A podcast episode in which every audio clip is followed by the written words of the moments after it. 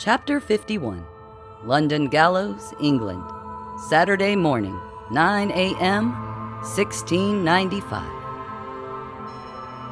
Marci stood on the gibbet, the rope chafing her neck, attempting unsuccessfully to scratch the lice from her shoulder with bound hands. Her one consolation, the day's brisk turnout, quickly overshadowed by the offer of a feed bag for her head, an offer she declined upon the realization the bags were used. From his vantage point, atop the highest structure on the square, clocking in at a whopping two and a half stories, Bill used his binoculars to scope the layout below. His quiet, controlled wife, a notorious pirate. He laughed every time he thought about it. But there she stood, unrepentant, her short hair blowing in the wind, a noose about her neck. He signaled the others with a circular wave, and with a deep breath, he brought his longbow up, aligning his shot, calculating wind, speed, and trajectory instinctively, and used the fireplace lighter he'd brought back yesterday to ignite a pitch dipped arrow. The drumming stopped, and Marci was shoved forward, her toes nearing the edge of the platform, the noose tightening around the tendons of her neck with an ominous creak. Her heart dropped, her thoughts of Bill. He would never learn of her ignominious fate, yet she hoped he knew, behind her testiness, the withholding of physical affection, the constant nitpicking, was a heart full of love for his plain ways. As she stood, the constable beside her reading the execution orders in a loud, booming voice, Marci took a deep breath before closing her eyes. But then she opened them because she was furious to witness a series of strange anomalies. The first odd thing Marci saw was the flutter of colorful feathers as a parrot soared overhead, swooping through the cool gray English skies with a squawk. The second oddity was a flaming arrow that severed the hangman's rope to Marci's noose before embedding itself in the beam behind her, igniting the wooden scaffolding. Another burning arrow followed, embedding itself in the thigh of the constable beside her. He slid down to the planks, moaning, his execution orders aflame.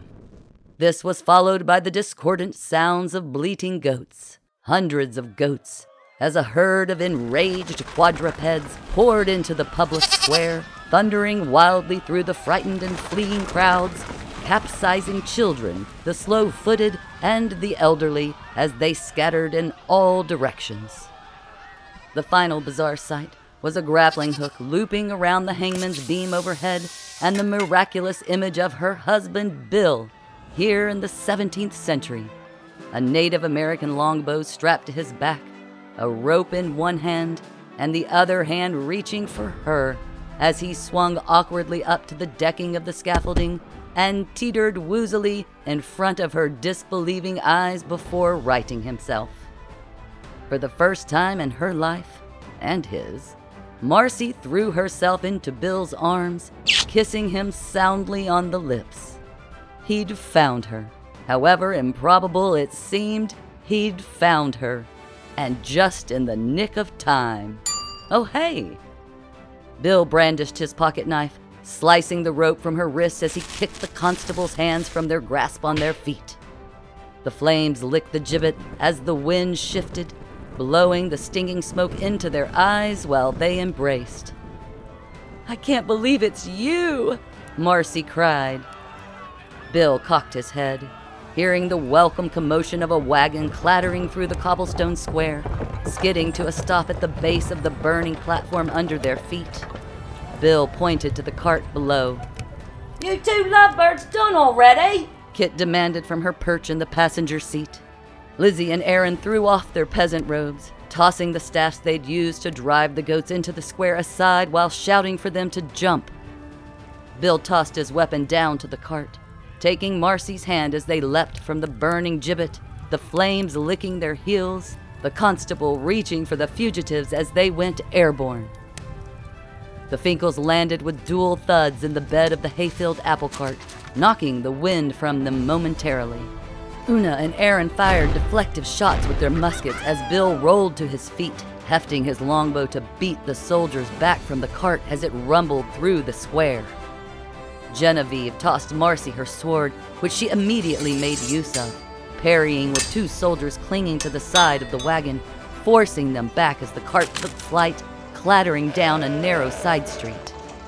Sebastian and Juana, who'd started several fires as a means of distraction in the nearby markets and homes, nimbly threw themselves into the cart bed as it surged forward, throwing the occupants back as they hit the open cobblestones and shot beyond the fleeing crowds with a burst of horsepower.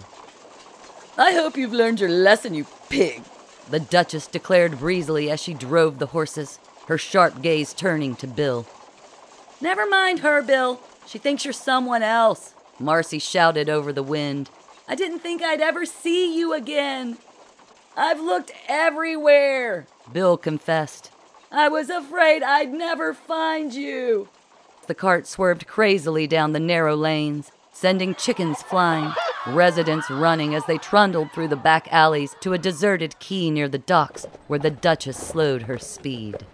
The seagulls wheeled across the shining waters of the bay as they pulled up in a cloud of dust. The black cart floated tranquilly on the distant waves, cheers rising from her deck. Marci waved to the crew as she clambered down from the cart, and Bill helped the others debark surrounded by her jubilant friends, talking over one another as they bragged about her dramatic rescue from the hangman. Marci struggled to answer their barrage of questions and glad tidings. Captain Marci, Aaron beamed. Come, we must get to the ship. The constable will know we've headed to the water, the Duchess warned, jumping from the driver's seat. Marci, Bill pointed to his watch. I'm taking you home. It could be any moment. You'll have to leave your crew, I'm afraid. Genevieve tried to pull her to the rowboat bobbing in the shallows where the others were already aboard, but Marci pulled back. I can't, Genevieve. I want to go home with my husband. I'm sorry, but thank you for saving my life, Marci explained, her eyes filling with tears though she smiled, pulling the startled young woman into a rare hug before pushing her toward the rowboat. You are the captain now, Genevieve. You know what to do. I understand. Genevieve nodded as she stepped towards the dinghy may not fully understand what you see in him exactly, but I do love love. Are you sure he can help you escape? You're England's most wanted woman, Captain. That won't be a problem, Marci assured her. You'll see. It's time, Bill announced, taking several steps back to an open patch of ground, his eyes on the countdown. Are you ready? I'm ready for a shower and a nap, Marci announced, taking Bill's hand with one of hers and waving goodbye to her crew with the other, muttering, Please tell me we can just go home and sleep in a real bed for days. Well, there is this one little thing with the Sanders we'll need to take care of first. Bill winced.